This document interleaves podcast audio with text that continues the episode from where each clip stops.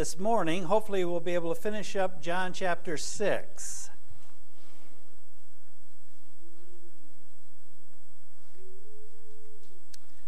The passage that I'm going to deal with is uh, starting in verse 66 through the end of the chapter, verse 71. So, after Jesus speaks about the necessity of eating his flesh and drinking his blood in order to have eternal life, uh, so I really appreciate uh, John's meditation a moment ago on the Lord's Supper because, you know, if he would have explained at that particular point what he was talking about, I don't think he probably would have left, or very many of his um, disciples would have left. Uh, because when you just uh, hear about eating his flesh and drinking his blood, yeah, it probably would be disturbing to a lot of people, uh, probably most of us. Uh, so it wasn't a big surprise. But in hindsight, when we look back at it, we recognize, oh, that's what he was talking about, because he explains it very well. He says, This is my flesh, this is my blood. Uh, but um, they didn't have that uh, advantage back then. So uh, let's pick up in verse 66. As a result of this, his teaching about his blood and his uh, body, Many of his disciples withdrew and were not walking with him anymore. So Jesus said to the twelve, You do not want to go away also, do you? Simon Peter answered him, Lord, to whom shall we go? You have the words of eternal life. We have believed and have come to know that you are the Holy One of God. Jesus answered them, Did I myself not choose you, the twelve? And yet one of you is a devil. Now he meant Judas, the son of Simon Iscariot, for he, one of the twelve, was going to betray him.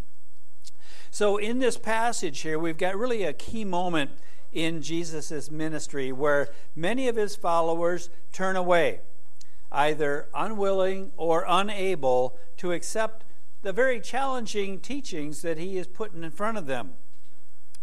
So, this event here not only highlights the nature of true discipleship, and we'll talk a little bit more about that, but also sets the stage for a deeper understanding of what it means to have a commitment to Christ. So, during Jesus' ministry, we'll see a lot of the casual followers abandon him, which prompted the, in this particular case, the true uh, devoted ones to consider their loyalty to Jesus as well, because he turns and asks them, "Are you gonna Are you gonna leave as well?" So this pattern is not unique in Jesus' time. Even today, people will either steadfastly follow Christ or choose to leave him. So, what are, what are really some of the reasons why people would abandon Christ, particularly among what I'll say professed Christians or even true Christians? Because everybody is um, open or prone to the same. Uh, to the same things, the same draws maybe that are in the world. See, some people are fickle and they're easily swayed one way or another. They're initially drawn to Christ, but eventually they revert to their previous non religious lifestyles. Their commitment is shallow, easily influenced by the temporary excitement or personal persuasion that the world holds.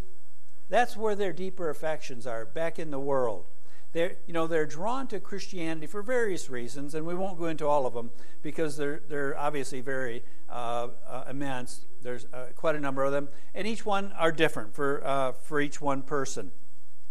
But eventually, you know, the, the world has that draw and brings them back. Now, others, they find Christ's divine authority and moral demands a little bit too challenging. And so they prefer humanly relatable standards that are maybe have a little bit less of a demanding ethical um, connotation to them. Maybe uh, not liking all of the seemingly rules and regulations that go along with Christianity. And then some just don't like the idea of change. You know, they're, they're, you know, they're, in that, uh, they're in that rut of lifestyle, and to get out of that rut requires um, effort, and they're not willing to put that effort in. So let's face it, the spiritual nature of really Christ's teaching, it can be intimidating. Uh, you know, we can be honest with that. See, many find that these teachings are, are really too complex, too demanding, maybe choosing instead for the, for the simpler, less demanding um, religious lifestyles, where you where you go to uh, where you go to church on Sunday morning and you sit in the pew, you listen to a nice lesson, uh, you put your money in the basket and go home, you feel good. That is a draw to a lot of people because it's simple. It doesn't require uh, any effort on your part. You don't have to change anything about your lifestyle. So, really, a common trait among those that would abandon Christ is really a lack of genuine, deep understanding of who Christ really is. So, if they really truly grasp the eternal life that he offers, there would be no way that they would ever even consider leaving him if they truly understood everything that Christ offers. So, what are some of the reasons why a Christian should remain faithful to Christ? Let's look at the, the positive side of that. Well, first off, there's really no practical alternatives to it. Uh, you know, other attractions might seem appealing, but ultimately they're empty. And then during Jesus' time, there was really no satisfying alternatives, whether it be the Pharisees, the Sadducees, even the Essenes. Uh, that, uh, that roamed the, uh, the wilderness. But the same holds true today as well. To leave him is to really to turn away from moral perfection and God's grace. Let's just say that there was a human being, not Christ, okay, a human being that you knew that was morally perfect, if that was possible. They're morally perfect. And they desperately, desperately wanted to be your friend. And that they could grant you eternal life. Would you ever consider leaving that person as a friend? This, you know, there, there are lots of people in the world that we have encountered through our life that at one time or another we might have considered them friends, but for one reason or another, uh, our you know our lifestyles diverged uh, for whatever reasons. Job change, you move, they move. Um, you just lose contact. But if you really knew of someone like that, would you ever consider losing contact with them? Hey, did you ever talk to Billy? Uh, little Billy was the guy in the boot camp. We have little Billy. He was always it wasn't it wasn't Johnny at the time. It was little Billy. He was always yes. I thought so. but we would never lose contact with that person. So Christ, because we can't see him, touch him, feel him, uh, we sometimes it's easy for us to uh, not recognize that he's a real person.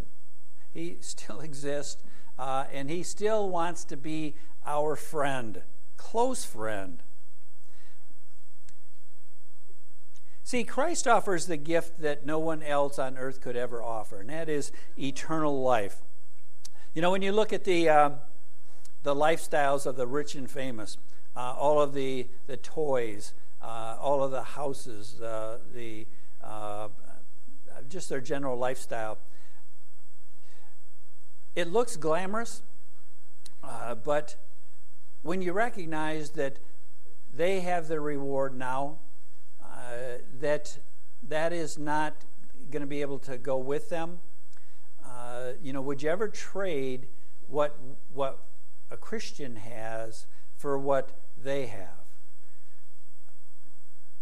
You know, it's not even a question uh, that you recognize this life is is fleeting. It's not going to be forever. It's going to go away pretty quick. Uh, quicker for some of us than, uh, than maybe the, the ones that are just starting out. But uh, you would never even consider changing or uh, you know trading that. So Christ Himself pleads for our loyalty, our friendship, our you know our our faithfulness to Him. So His question to us: Will you also go away? It's an appeal for us to stay for our own benefit and out of love for Him. But it is possible to follow Jesus for a while and then leave. We, we see it in the scriptures, but we've also experienced it in real life as well. These followers choose to leave Jesus, and it's not the other way around. He never chooses to leave us, it's always we choose to leave Him. They had been with Him the, the apostle or the uh, his followers back in this particular passage here. They'd been with him they witnessed his miracles they benefited from his kindness yet they chose to abandon him just because he said something that was a little bit um, obscure that they didn't understand. As far as fair weather followers if you want to call them that see many will follow christ during easy times but abandon him when the times get a little difficult or uh, there's an offense. We call it sometimes it might be peer pressure or family ties. In Luke 12, verse 49 and following, Jesus says, uh, For from now on, five members in one household will be divided three against two and two against three. So there will be uh, there will be family issues that will try to drag you back into the world. So, Jesus' question Will you also leave? It shows his respect for free will. He always respects individual choice, never forcing anyone to follow him. So, this personal decision making, it emphasizes really the, the, the personal nature of faith and the importance of individual decisions uh, in spiritual matters. There's no strong arming someone into Christianity, into following Christ. See, Christ's kingdom here is based on voluntary service, willing obedience. No such thing as military draft here. There's no constriction that's used unwilling followers, they'll eventually part ways. So Jesus' question shows his care and concern, warning even his closest uh, disciples of potential spiritual dangers that are lurking around all the time. So, what was the response by the disciples, led by Simon Peter? See, Simon recognized and understood that eternal life was the most important thing, and Jesus was the only one who could provide it. So, one of the lessons that we get from this is that the kingdom is not too concerned about quantity, it's concerned about quality. We don't want to judge success or failure based on the number uh, of seats that are filled in the pews but it's sincerity and depth of commitment that is more crucial to the kingdom than just pure numbers. So, the challenge of true discipleship in this particular passage, it's the difficulty of Jesus' teaching here is stressed. That's, that's really the underlying thing that, that is pulling or drawing or pushing, I don't want to say pushing, leading some of them astray. That Jesus spoke about something that was difficult to understand. So instead of trying to find out why or what was he talking about, you don't see anyone here in this particular narrative that said, "Would you explain that just a little bit more to me uh, and, until I understand it?" Uh, you know, he goes over it a little bit, but he doesn't really he doesn't clarify it like Brother John did a little while ago, uh, and and say what the what the blood and what the flesh of his body really was. But just because they didn't understand, the apostles weren't willing to stray from him. Uh, they were willing to stick around and they said, okay, I don't know what he's talking about, but I will. Uh, we'll, we'll, figure this out soon enough. He'll explain it to if it's if it's really important, and it was, because he says that unless you eat his flesh and drink his blood, you have no eternal life. They knew that was important, so they were going to stick around and find out what the answer was. So, but it requires, you know, true, dis, true discipleship requires an intense personal commitment that withstands the hard teachings of Christ. If you don't understand something that he says, are you going to throw, you know, close the book, throw it down on the table, and walk away because you don't understand it? No, obviously you're not because you're still here. Because we've all experienced situations where we've read through and we don't understand what it meant. But that doesn't mean that you're going to give up on it. Well, that's what the apostles, they weren't willing to give up on it just because they didn't understand what he said. In Luke 9:23, and he was saying to them all, if anyone wishes to come after me, he must deny himself, take up his cross daily, and follow me. It requires that, that personal commitment. Uh, that, and so, what Jesus outlines there is the cost of discipleship. It's not going to be easy. He's emphasizing the need for self denial and daily commitment.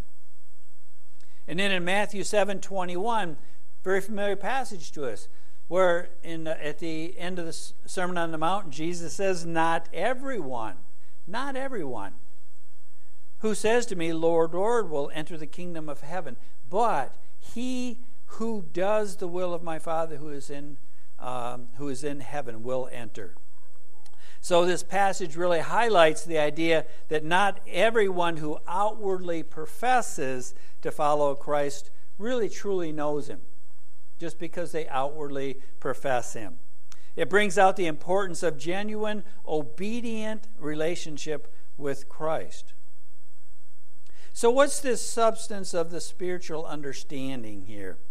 So, Peter's confession, when he says, Lord, to whom shall we go? You have the words of eternal life. What Peter is saying there is he is he's reflecting a spiritual understanding and commitment. He didn't fully understand what Jesus was talking about, but he knew that it was spiritual. Jesus obviously, you know, in his parables in Matthew 13, a lot of those parables they did not understand at the time either. They took him aside later. Would you explain to us the parable of the sower? Would you explain to us a, the parable of the tares uh, that Dan was talking about? Uh, and he would explain them to him, uh, to them. So there were lots of things that Jesus said that they didn't understand at the at that particular time. So Peter here is con, is recognizing that you've got the words of eternal life. Where are we going to go? The only answers that, it, that they were going to get were from him. They weren't going to get them, uh, you know, they were not going to get them from the Pharisees or the Sadducees or anyone else. It acknowledges that really for us, despite the challenges and the lack of earthly rewards, following Jesus is really the only path to true life. There is no other. There is no, well, okay, let us face it. Everyone is going to have an eternity. But eternal life versus eternal death, everyone has an eternity. So all of us have an eternity. Uh, but it's eternal life that uh, Peter uh, says that only is through Christ, eternal life.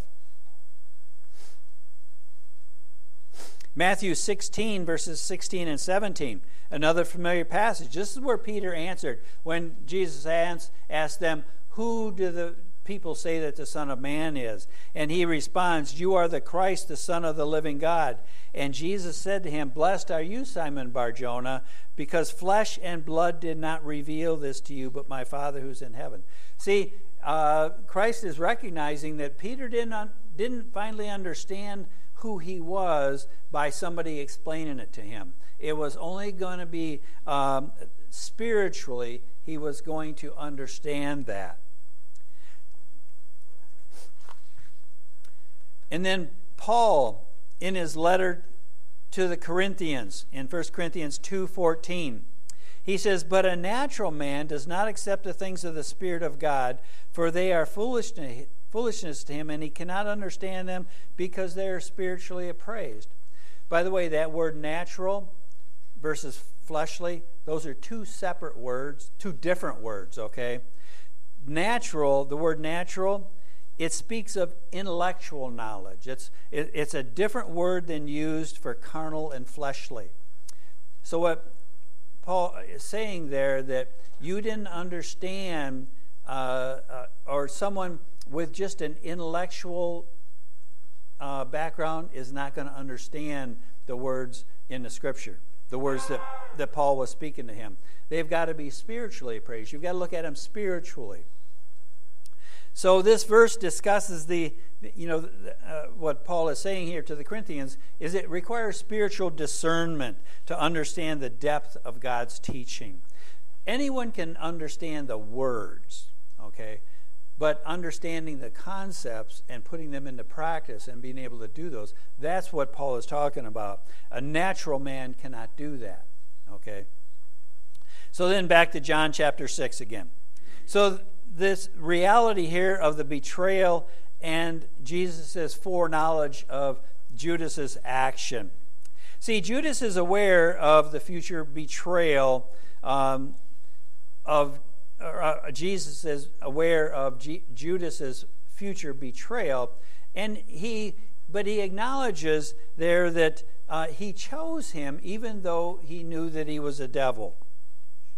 It illustrates really the, the coexistence, uh, in, and this is, this is a, uh, a concept that, that sometimes is difficult for people to, to grasp the coexistence between both divine dominion, God's power, and human will okay? That they do coexist together. You know that we we've got to be able to recognize that both of those exist. It's not just one or the other.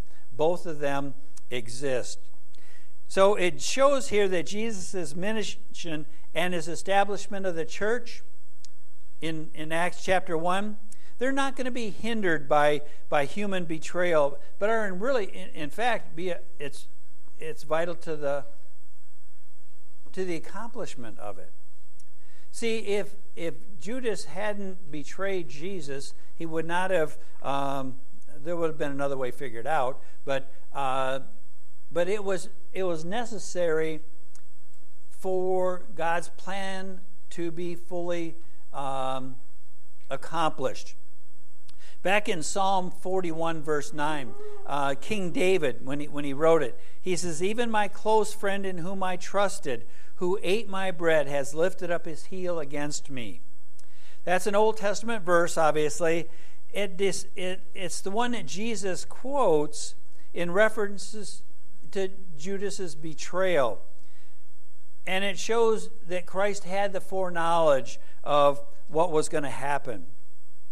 At the very beginning of the church, as I mentioned a little while ago, in Acts chapter 1, when uh, after Christ ascended back to heaven, uh, Peter stands up in, in uh, verses 16 and 17. He says, Brethren, the scripture had to be fulfilled, which the Holy Spirit foretold by the mouth of David concerning Judas. So Peter is, is explaining David was foretelling what Judas was going to do, and it's through David's own words. And it says, Who became a guide to those who arrested Jesus, for he was counted among us and received his share of the ministry. So, um, what Peter's talking about there is Jesus was fully aware of Judas's betrayal. Uh, it was known and it was required to fulfill the scripture. Uh, again, it was highlighting God's sovereignty, but also at the same time, Judas's free will. Judas didn't have to, he was not forced to betray Jesus. And then what was said about Jesus or Judas, it would have been better if that man had never been born. Highlighting that Judas had free will. I hope I didn't switch Judas and Jesus in there too much and get it turned around. But you know what I meant, hopefully. now, the difference here between superficial faith and genuine faith, kind of get back to what we were talking about. So, this departure of many disciples really a contrast with the devotion of just the few. Now, we don't know how many besides the apostles, but specifically, Jesus is talking about his apostles. There might have been others. Well, we know that the, the women stuck around as well that were in that, in that small group. But it shows the difference between superficial faith that falters under pressure and then the genuine faith that clings to Christ, the source of eternal life. Back in Matthew 13, verses 20 and 21, the one on whom the seed was sown on the rocky places. This is the man who hears the word and immediately receives it with joy, yet he has no firm root in himself, but is only temporary. And when affliction and persecution arises because of the word, immediately falls away. So, this is the one that has the superficial faith, that, you know, the parable of the sower it, it explains how some people that they would receive the word initially with joy, but fall away when trouble becomes, uh, you know, in, into their path, and they they just can't quite swallow the difficulties with Christianity. James 1:12 Blessed is the man who perseveres under trial. See, God blesses the person who perseveres under trial, and He promises them the crown of life, those who genuinely love the Lord. So this passage here in John 6, not only it it it presents a crisis, if you will, in Jesus' ministry, but it also serves as a great lesson on the nature of true discipleship. It should be an encouragement. Uh, so, you know, the, the, depth of spiritual understanding that was required here in, in this passage and the, the reality of betrayal and the obvious contrast between superficial and genuine faith. All three of those things are, you know, kind of, you know, packed into this one little passage here. It does require spiritual understanding on our part, but if we stick to it, it will be revealed to us. But it's also possible uh, for betrayal and then uh, the difference between superficial faith and genuine faith, all brought out in that in that short little passage there. So these themes they're they're repeated throughout the scriptures in, in bits and pieces. It it continues to challenge and inspire Christians to a deeper and more commitment uh, our walk with Christ. So this passage here it can be a very emotional thing when you when you put yourself in the in the audience that's listening to this it can be a, a pretty tough thing because you've no doubt got people that when jesus ex, you know tries to explain the, the flesh and the blood thing that uh, immediately you know that there's going to be grumbling in the, uh, you know, a lot of the heads turning. What did he say? Did, he, did I really hear that right? Uh, and it's like, then he repeats it and he's, yep, I heard it right. Uh, so if you put yourself in that crowd, it can be a pretty emotional thing. Because don't forget, what happened just before this? He's feeding the 5,000, gets in a boat, comes across the, the, the sea, and then uh, proclaims, uh, you know, starts to uh, explain about the blood and the flesh, and the, the, the thousands that were around him all of a sudden just vanish. And you've got a few that are still there. That would be a pretty, uh, that's, that would be an emotional situation. So many disciples turn away. They're disheartened by the depth and complexity of what Jesus' teaching is all about. So we're reminding we're reminded even today of the never-ending challenges that face us. That true discipleship it really does require work on our part. It, it is not. It cannot be superficial. It can't be uh, you know a, a, a light glossing over. So, this passage here is not just a historical event, it is a mirror. It's a mirror that reflects the struggles and the triumphs of faith that Christians encounter even today. We're no different than what they were back then. So, the exodus of many followers after being confronted with the hard sayings of Christ here underscores a fundamental truth about the Christian expedition that we're all on. It's not an easy one, but it's one of depth and commitment and sometimes challenges on our part. But it's also a powerful statement that, in spite of the difficulties, the trials, Jesus alone, He's the only one that has the words of eternal life. So, this narrative here invites us as modern day Christians to contemplate and reaffirm, if you will, our commitment to Jesus. So, this path to discipleship, it's marked by challenges. We've all got them. Moments of uncertainty. Yeah, they're there. But it also is a journey illuminated by the promise of eternal life in the presence of Jesus Christ in heaven. That's, that's a great promise. I mean, what more could you ask than eternal life in heaven with Jesus. So let this passage be a reminder that in the moments of doubt and confusion, our response should mirror that of Peter's a response that acknowledges the ultimate worth and the authority of Christ in our lives. As Christians, we're not called to a blind faith, but a faith that seeks understanding, that involves the truths that are in God's Word, and finds in Jesus the words of life. You know, in a world where beliefs are constantly changing, not in not in the Bible, but in the world where loyalties are often fleeting. Let the words of Peter's confession inspire us to hold firmly to our faith. Let's be encouraged by the fact that Jesus is what he acknowledges here and honors the sincerity and commitment to Him. Even when many turn away, our continued devotion to Christ is a powerful testament of His love and transforming power in us.